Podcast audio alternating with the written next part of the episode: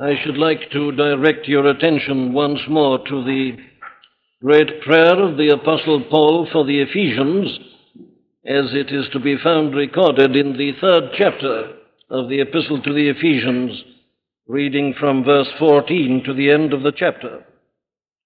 For this cause I bow my knees unto the Father of our Lord Jesus Christ, of whom the whole family in heaven and earth is named, that he would grant you according to the riches of his glory to be strengthened with might by his Spirit in the inner man, that Christ may dwell in your hearts by faith, that ye, being rooted and grounded in love, may be able to comprehend with all saints what is the breadth and length and depth and height, and to know the love of Christ which passeth knowledge, that ye might be filled with all the fullness of God.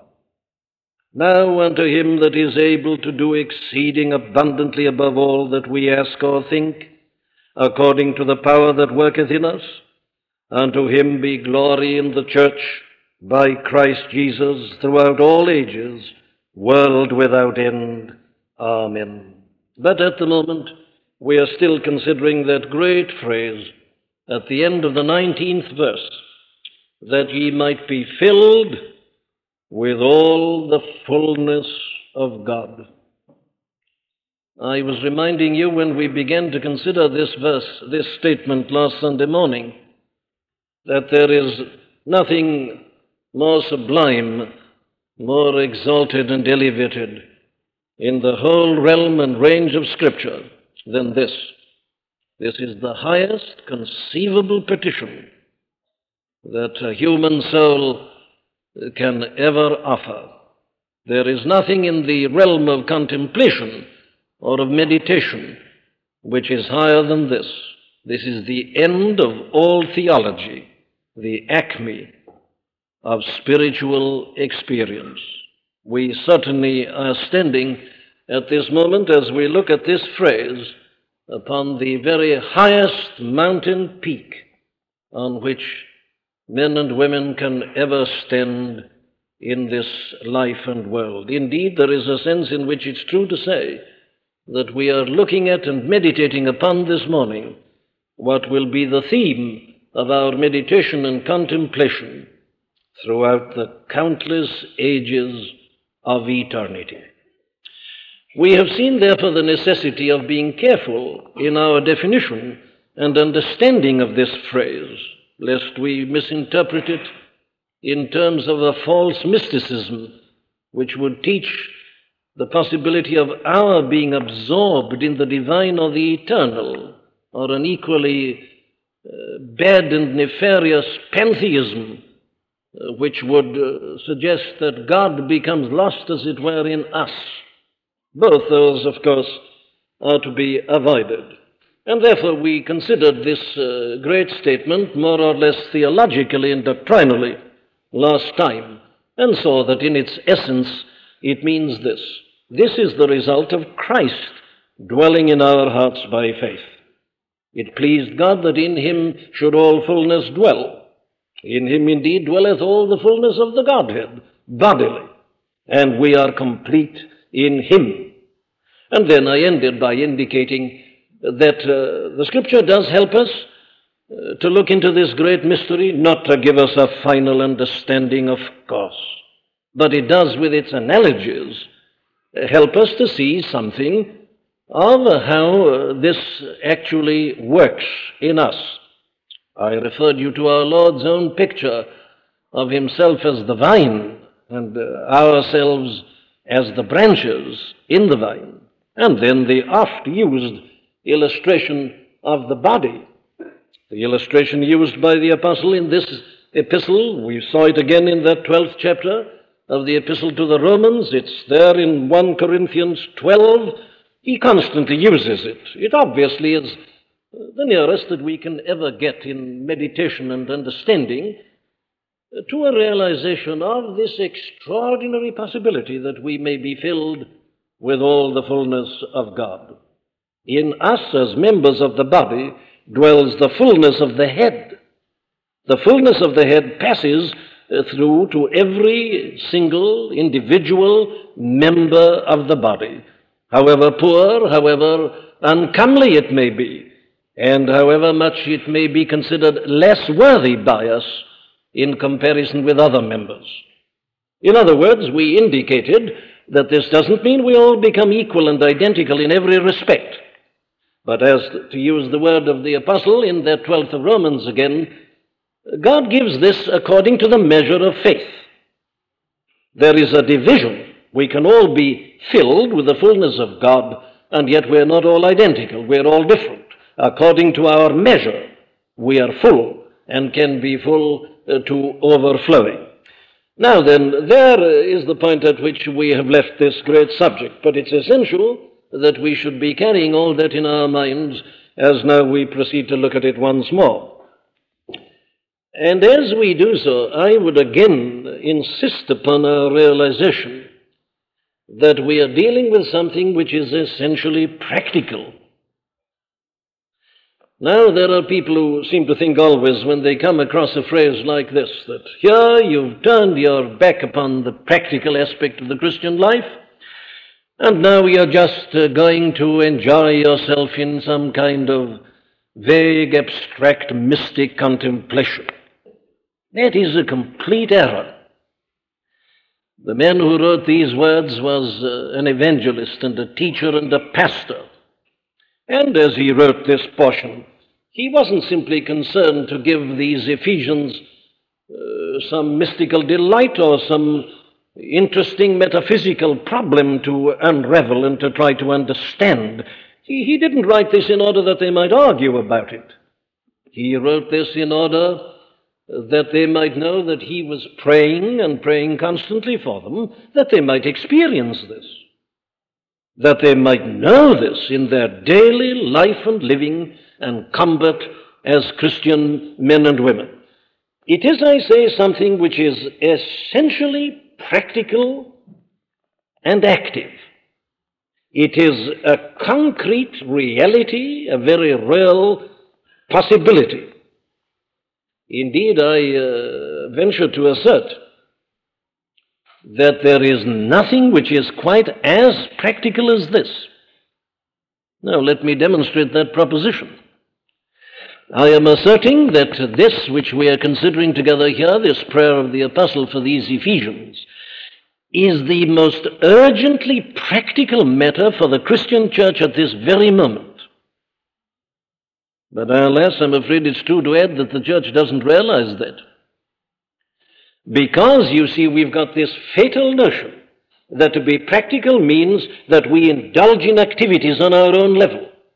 That isn't the New Testament view ever. If you really want to do things for God and for Christ, says the New Testament, you don't begin to get busy. You first of all make certain that you are filled with the fullness of God and the power that follows that of necessity. You see, this man who writes here, who conceivably did more in the Christian church than any other man has ever done, let us never forget that this man spent three years in Arabia before he set out on his ministry. He didn't begin to act the moment he was converted. Uh, he didn't subscribe, I think, to the modern slogan, which is give the converts something to do, rush them into an activity. Three years in Arabia. But when he came out of that Arabia, he came out filled with this fullness of God and with power. And that is the explanation of his mighty activity and the amazing results that attended his ministry. And this, of course, we know has been so many times proved in the history of other servants of God throughout the centuries. There was never a busier man or a more active man than John Wesley before 1738, but it didn't lead to much. But then you see, as the result of that one experience in Aldersgate Street, his whole ministry was changed. And he became powerful and mighty. Why? Well, he had followed the New Testament pattern, realizing that he lacked this power and this ability, and this fullness. He almost felt that he must stop preaching, you remember. But it was only when He came to this position that then God used him and the Spirit was able to employ him in that striking manner. So that I say that there is nothing more practical than this. The man who really is practical is not the man who is just bustling and busy and excited and rushing about here and there. The man who really is practical is the man who is being employed by God and used by the Holy Spirit. Oh, that the church might come back to realize this. It's revival the church needs, and it is only when she is revived that she becomes powerful. And while we are trusting yet to our own abilities and activities, we shall avail nothing. The church needs this fullness, and this is the thing that leads to the practical activity. But is it not true to say that the church, I say, is lacking in this respect? I came across a phrase only this last week which seemed to me to say the truth about so many of us who are Christians at this present time. The man writing said, Religion seems to be part of the unexamined and largely unused background of life. He says religion, with so many people inside the church, is nothing but a kind of unexamined and unused background. It's there in the background of their lives, but it isn't in the foreground. It isn't in the center. He then goes on to use what I think is a very wonderful illustration. He says to the vast majority it can be compared with the knowledge that in an emergency 999 can be dialed. Well, let every man examine himself. Where do these things come in your life? Is it something that you like to have? You know it's there. If, if you're taken desperately ill, or a loved one is, or if you're uh, suddenly confronted by a loss of your income, or if some disaster happens, or if you're on your deathbed, then you can turn to it. Ah, it's nice to have it in the background. But that isn't where it's meant to be. That isn't the kind of thing the apostle is praying for for these Ephesians in his prayer. It isn't some reserve you can fall back on. It isn't some emergency station you can ring up and be assured of help when you do so. It's unexamined and it's largely unused. Now, I'm sure that we all must have felt, as we've been working our way through this great prayer, we must have felt condemned. Do we know what it is to be strengthened with might by His Spirit in the inner man? Is Christ dwelling in our hearts by faith? Do we know with all saints the depth, the breadth, and the length, and the depth, and the height, and to know this love of Christ which passeth knowledge, that we might be filled with all the fullness of God? Are we? Are we concerned? Is this central to us? Is this vital? Where does Christianity come in our lives? Yes, those of us who are Christian. Is it something that we only remember on Sunday morning, I wonder? And forget even the rest of Sunday, leave alone weekdays? Is it something that we're only reminded of now and again? Or is it the very center and be all and end all of our life and existence and activity? Paul is praying that it may become such that we may know all the fullness of God. Well, very well. What does that mean in practice? What does it mean experimentally? We've looked at it doctrinally. Now let's look at it experimentally and from the practical standpoint. What is true of a man who knows what it is to be filled with all the fullness of God? Well, first of all, it must mean this that God dwells in us in such a way as absolutely to control us and all our faculties. If we are filled with all the fullness of God, well, it follows, I think, of necessity, by a logical inevitability, that God controls the whole of our life. He controls, if you like, our cognitions, our feelings, and our outward actions. Men, must be thought of ever in terms of his mind and his heart and his will. And if we are filled with all the fullness of God, it means that God is controlling us in the mind, the realm of cognition, in the heart, the feelings, the sensibilities, and in the realm of the will, the outward actions, and all our activities. Well, now let's examine this. What does that lead to? What would it mean? Well, it means, I say, first and foremost, that our thinking is dominated by God and by the mind of God. Now, there are statements uh, here in the scriptures uh, which uh, indicate very clearly what all that means. Take, for instance, that statement that I was reading to you just now in the 12th chapter of this epistle, of the epistle to the Romans, where the apostle puts it like this.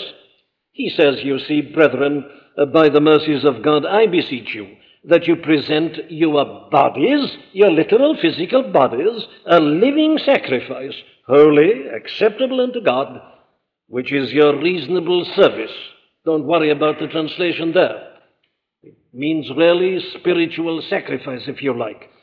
But here's the thing I wanted to emphasize and be not conformed to this world, but be ye transformed by the renewing of your mind. That's it. That ye may prove what is that good and acceptable and perfect will of God. The renewing of the mind.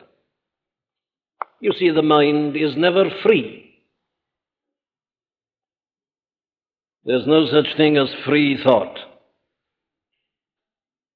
It's always an utter impossibility. Man's mind is never free. Oh, I know the Rationalist Press Association claims that it is, but that's just the tragic fallacy that ever results from sin. The mind is, by nature and as the result of sin, always controlled by the world, the outlook of the world. Very well, the difference between a man who's not a Christian and a Christian is that whereas the non Christian's mind is controlled by the world, this man's mind has been transformed and has been renewed by the Holy Spirit. And the result is that this man is now able to think in a spiritual manner, whereas formerly he couldn't. Now, there's a great exposition of this, as you recall, in the second chapter of Paul's first epistle to the Corinthians, where he says that the natural mind, the natural man, receiveth not the things of the Spirit of God. He says that they are foolishness unto him. He says that uh, uh, what man knoweth the things of a man save the Spirit of man which is in him? Even so the things of God knoweth no man, but the Spirit of God. He says this natural man doesn't receive them, they are foolishness unto him, neither can he know them. Why? Well, because they are spiritually discerned. But he that is spiritual judgeth all things, yet he himself is judged of no man. For who hath known the mind of the Lord that he may instruct him? And then the most amazing statement. But we have the mind of Christ. You see what he means? If we are filled with all the fullness of God, if Christ dwells in our hearts by faith, we have the mind of Christ. It's inevitable, and the apostle claims it. In other words, uh, he says that the man who is filled with all the fullness of God is a man who can think spiritually. And this is a very wonderful thing. There is to me nothing more glorious, nothing in a sense more romantic about the Christian life than the way it entirely changes a man's type of thinking, his whole mode and method of thinking. Are we all clear about the difference between thinking naturally and thinking spiritually? This new outlook, yes, but not only the new outlook, but it's a way and a type of thinking for instance, do you find these epistles of Paul difficult? Or are you able to follow them? Do you feel you understand what he's talking about? That's a very good way of testing ourselves. These are spiritual thinking. This man thought spiritually. He says, We speak these things uh, not, in the, not in human language, not in the words of men's thinking, uh, but uh, according to the Spirit. We express them spiritually. The terminology is spiritual, everything is spiritual. And of course, unless we have the renewed, the transformed mind, unless we have the mind of Christ, these things are foolishness, but not to the man in whom Christ dwells, not in the man who has this fullness of God within him. His mind is now being governed and controlled by God. In other words, I can put it like this you know that great hymn of Frances Ridley Havergal Uh, take my life and let it be. Well, one verse she puts it like this Take my intellect and use every power as thou shalt choose. It's very difficult to put these things into words. But it is this essential difference in the type and the kind of thinking. It's unlike political thinking, it's unlike philosophical teaching. It's spiritual thinking. And that's why you see a man who hasn't much intellect can think spiritually sometimes very much better than a man of a very great brain. It's an entirely different type and mold of thinking. There is an instinctive, intuitional element in it, but above everything else, it is spiritual. Very well, that's the first thing. I must hurry on. The second thing that it controls, of course, is our feeling, our emotional part of our being. And this, of course, is again equally inevitable. The man in whom dwells all the fullness of the Godhead, all the fullness of God, not the fullness of the Godhead. The fullness of the Godhead dwells in Christ. We are not told that the fullness of the Godhead is to dwell in us, but all the fullness of God. Such a man, I say, is controlled by the love of God in exactly the same way. Now, you can't read the Gospels without noticing how frequently our blessed Lord and Savior makes that point. He says that he hasn't come to do things in and of himself, he has come to please the Father. He has come to glorify the Father. And the thing he could say at the end was, Father, I have glorified thy name. In other words, when God controls our hearts, self has gone out. And that is really all that need be said. When the love of God comes in, the love of self goes out. And of course, when the love of self goes out and the love of God comes in, we begin to love others. It was all there in the 12th chapter of Romans.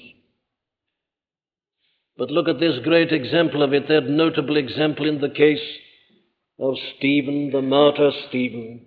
There he is condemned unjustly, being stoned to death. But what he said was this Lord, lay not this sin to their charge. You see, he was so delivered from self that, like his blessed Lord and Master before him, he could pray for his enemies. He could love his enemies and pray God to have mercy upon them. Lay not this sin uh, to their charge.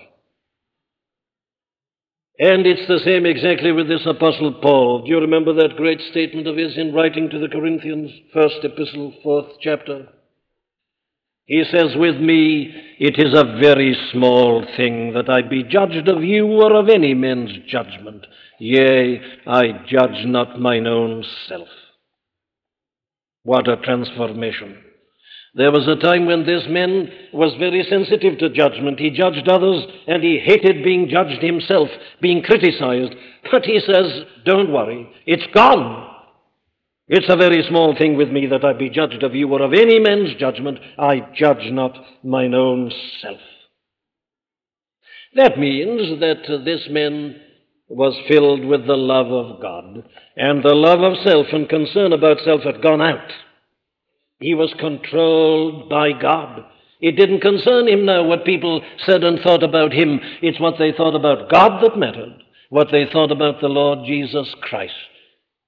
That aspect of life is controlled by God. And in exactly the same way, the will is controlled by God. And all the actions and activities. Again, you see, our Lord puts it I came not to do mine own will, but the will of Him that sent me. That's it. Even the Son of God didn't hold on to his prerogatives. He humbled himself, he became a servant, and he set aside his own will, and all he said and all he did was the will of the Father. I came not to do mine own will, but the will of him that sent me. Ah, but it wasn't only true of the Lord himself. You know, this is equally true of the Apostle Paul. Listen to him saying farewell uh, to the elders of the church at Ephesus. He says, I'm rushing up to Jerusalem. And he says, I know not the things that shall befall me there, uh, save that the Holy Ghost witnesseth in every city, saying that bonds and afflictions abide me. But none of these things move me, neither count I my life dear unto myself so that I might finish my course with joy, and the ministry which I have received of the Lord Jesus to testify the gospel of the grace of God. His will was entirely lost in the will of his Lord. Take my will and make it thine. It shall be no longer mine, had been his prayer, and it had been answered. It had come to pass. And he says the same thing again. You'll find it in Acts uh, 21 uh, almost an exact repetition of what he said at Ephesus. They were trying to plead with Paul not to go up to Jerusalem. They said, We know that you're going to be dealt with very severely. Then Paul answered, uh, What mean ye to weep and to break mine heart? Uh, for I am ready not to be bound only, but also to die at Jerusalem for the name of the Lord Jesus. He had no will of his own. It had gone. It had become absorbed in that respect. He had surrendered it. It was lost. He was entirely governed by the mind and the heart and the will of the Lord Jesus Christ who dwelt in his heart by faith. Now, that I say is the first inevitable result. Oh, let me put it to you in some great words by Charles Wesley, I think one of his greatest hymns of all. It's in the book, hymn number 655. Give me the faith which can remove and sink the mountain to a plain. Give me the childlike praying love which longs to build thy house again. Thy love, let it my heart o'erpower, let it my ransomed soul devour. I would the precious time redeem and longer live for this alone, to spend and to be spent for them who have not yet my Saviour known. Fully on these my mission prove, and only breathe to breathe thy love. My talents, gifts, and graces, Lord, into thy blessed hands receive, and let me live to preach thy word, and let me to thy glory live my every sacred moment spend in publishing the sinner's friend. Enlarge, inflame, and fill my heart with boundless charity divine. So shall I all my strength exert and love them with a zeal like thine, and lead them to thine open side, the sheep for whom their shepherd died. That's it. That's what he longed for. That's what he prayed for. This prayer that Paul was praying uh, for these Ephesians. And that is what, by the grace of God, he was given to experience. Very well, there's the first thing. All the men, the mind, the heart, the will, are subdued by and controlled by God and the Lord Jesus Christ. But secondly, a man who is filled with all the fullness of God is a man whose every spiritual aim and instinct are satisfied. All his spiritual aims and instincts are satisfied. Why? Well, he is filled with all the fullness of God. You see, the moment we are born again, the moment we are regenerated, the moment this new principle of life is put into us, the moment we become partakers of the divine nature, there are new instincts, new desires, new aims, new objectives, and these begin to stir.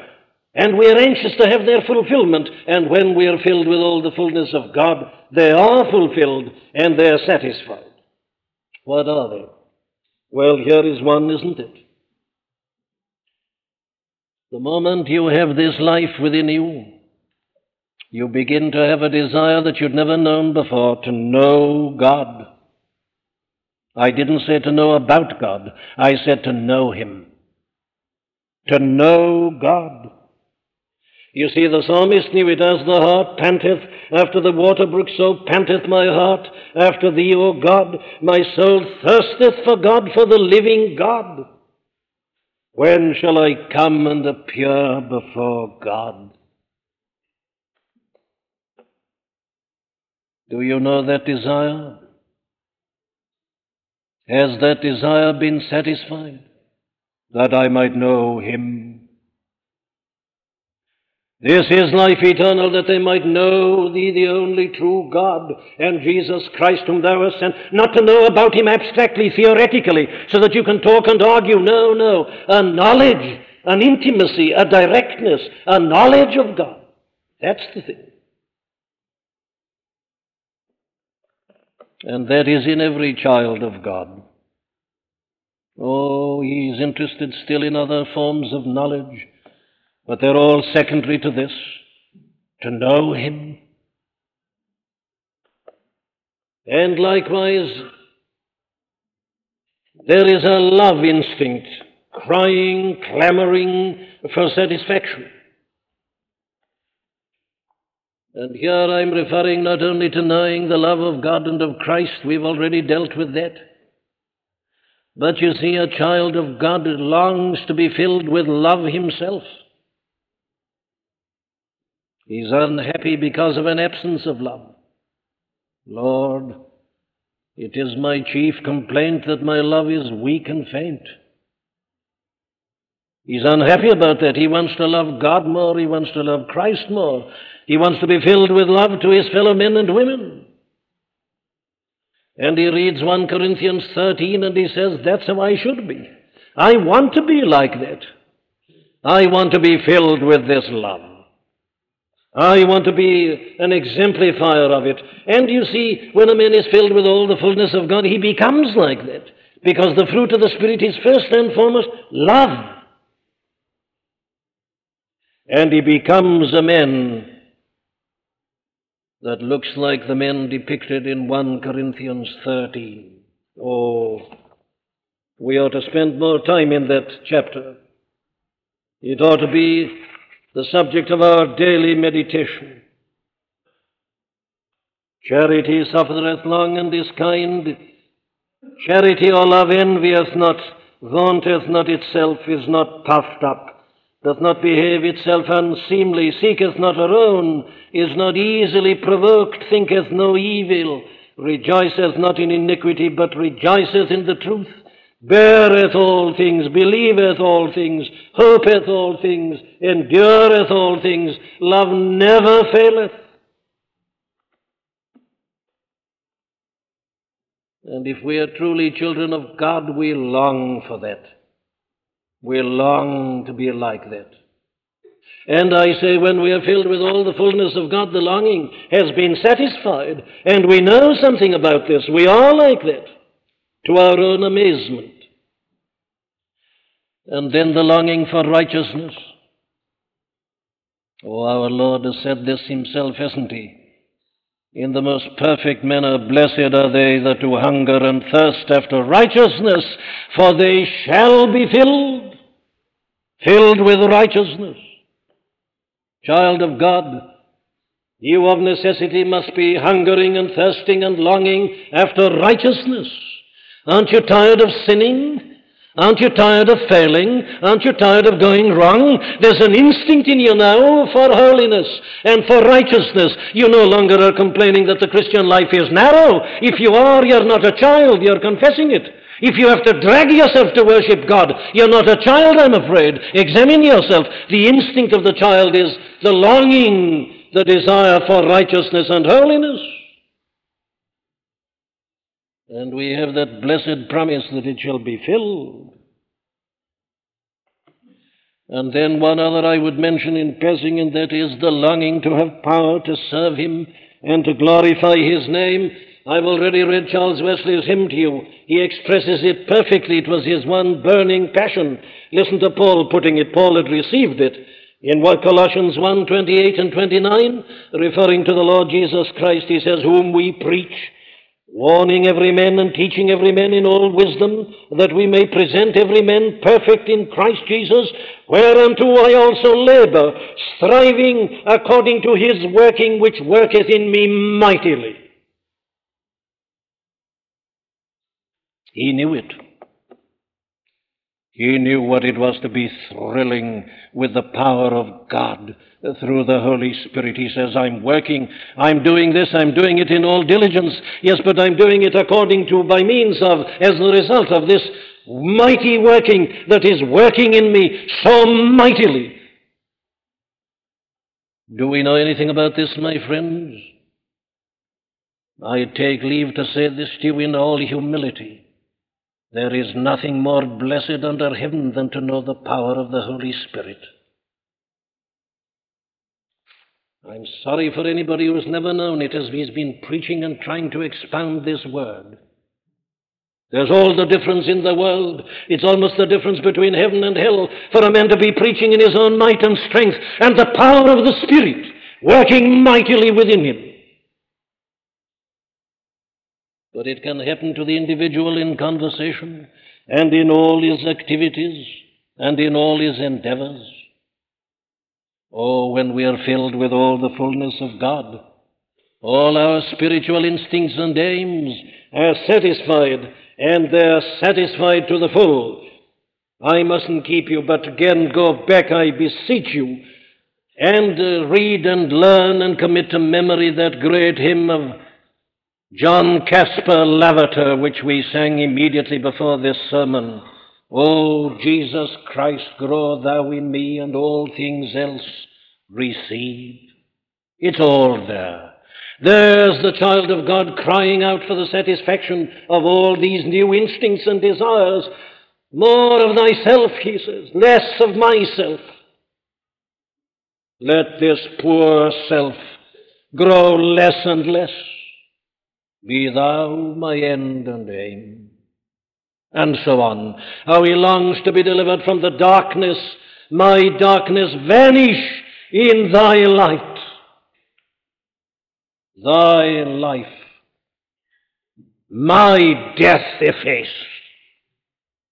The longing to be delivered, to be set free from self and sin and shame and failure and weakness and to be filled with all the fullness of God. It's satisfied. All the instincts are satisfied when we are filled with all the fullness of God. And that brings me to the last matter.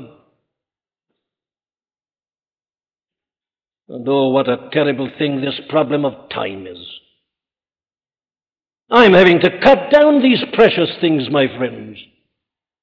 I know it's inevitable in the world as it is today, but it's I say a tragedy. But we must press on. The last thing I want to say is this that when a man is filled with all the fullness of God, every sense of want or of emptiness or of insufficiency has gone. There is no more want, there is no more sense of emptiness and inadequacy. Oh, there's endless teaching about this. Let me just quote a few verses to you. Do you remember what the Lord said to the woman of Samaria? He said it all to her. Whosoever, he said, pointing to that Jacob's well, whosoever shall drink of this water shall thirst again.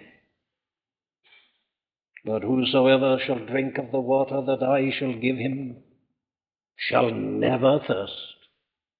But the water that I shall give him shall be in him a well of water springing up into everlasting life shall never thirst again. How can you thirst if you're filled with all the fullness of God? But you know, our Lord wasn't satisfied with saying that kind of thing once. He says it again in John 6:35. He that cometh to me shall never hunger, and he that believeth in me shall never thirst. Are you hungry? Are you thirsting? Are you unhappy? Are you ill at ease? Do you sometimes find yourself not knowing what to do with the next hour? Have you got a sense of vagueness and of loss and of emptiness and of purposelessness? Or are you hungry and you're thirsty? You have no right to be. If you are, it simply means that you don't keep on going to Christ. He that cometh unto me, he that keeps on coming unto me, it means, shall never hunger, and he that believeth on me shall never thirst. Never. How can you thirst if you're filled with all the fullness of God? How can you hunger? If life itself, life indeed, is within you, there are the promises of the Master. Are they true? Are they fulfilled in practice in life? Well, listen to the Apostle Paul answering in writing to the Philippians, chapter 4, verses 11 to 13. Not that I speak in respect of want, for I have learned in whatsoever state I am, therewith to be content. I know both how to be abased and I know how to abound. Everywhere and in all things I am instructed both to be full and to be hungry, both to be both to abound and to suffer need. I can do all things through Christ which strengtheneth me. He's got there. He's in a state in which he never hung, is never hungry and he never thirsty.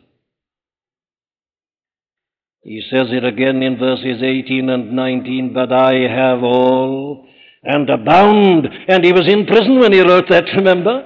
A prisoner in prison, in prisons as they were in those days, dank and dark, unhealthy, perhaps chained to a prisoner. I have all and abound. I am full, he adds. Of course he is, because he was filled with all the fullness of God. And then, writing to the Philippians, he says, But my God shall supply all your needs, all of them. No exception. My God shall supply all your need according to his riches in glory in Christ Jesus. That is to be filled with all the fullness of God. Christian people, do we know this? We are meant to. This is Christianity. Did you know that it was because of this and in order to make this possible that the Son of God left heaven and went to that cross on Calvary's Hill? If you weep at the thought of his death when you take the bread and the wine, and as you try to contemplate the cross, well, I say put the right content into it.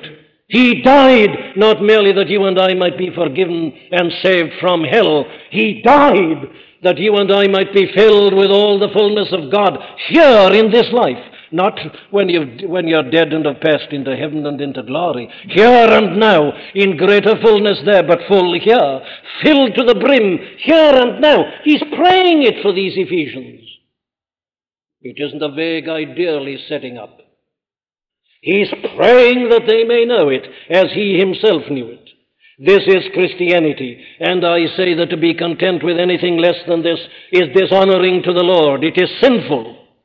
Don't be content with the mere fact that you believe in Christ and that your sins are forgiven and that you're a church member. Have you got this? Press on, I say. Never give yourself rest nor peace. Offer this prayer for yourself, the whole of it, and go on and on and on until you know something of this blessed satisfaction and have realized something of this fullness. Above all, I plead with you, don't think of it as a substance, as an it. The fullness of God is not a substance. Don't think in terms of analogies of pouring from a jug into a vessel. No, no. It's personal. It's God. It's Christ dwelling within. It's personal. Concentrate on the person, therefore. Go to the person. Act on your faith and speak to him. Tell him your wants and needs. Wait upon him. Spend your time with him and then he will give you of his fullness. And then you will be able to say, With another man, William Tidd Matson.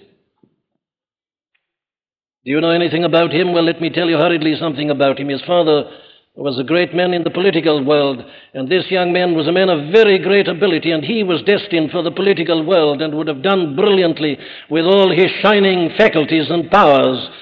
But while still in the early 20s, he had a profound evangelical experience. He was converted, he received new life. And he gave up all that and he became a humble preacher of the gospel. But this is how he describes it. Oh, blessed life! The heart at rest, when all without tumultuous seems, that trusts a higher will and deems that higher will not mine the best. Oh, blessed mind, oh, blessed life, the mind that sees whatever change the years may bring, a mercy still in everything and shining through all mysteries. And then to end all life, how blessed, how divine. High life, the earnest of a higher. Saviour, fulfill my deep desire, and let this blessed life be mine. Shall we all offer that prayer together as we sing hymn number 415? 415. Oh, blessed life, the heart at rest, when all without tumultuous seems.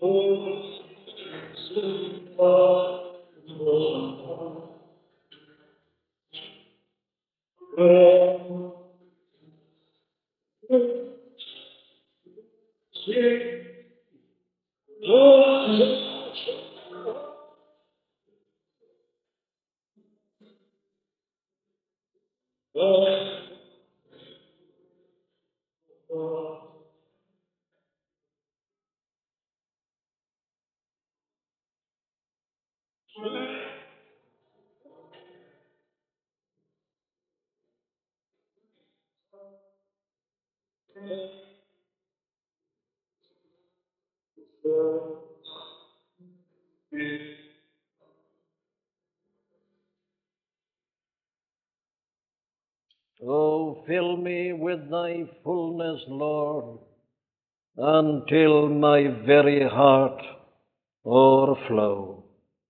O Lord, let this blessed life be ours. Hear our prayer, that we not only may be filled with this blessed fullness, but that we may live more evidently and obviously to all to the praise of the glory of thy grace. And now may the grace of the Lord Jesus Christ and the love of God and the fellowship and the communion of the Holy Spirit abide and continue with us now throughout the remainder of this our short, uncertain, earthly life and pilgrimage, and until we shall see that blessed face and rejoice together in glory. Amen.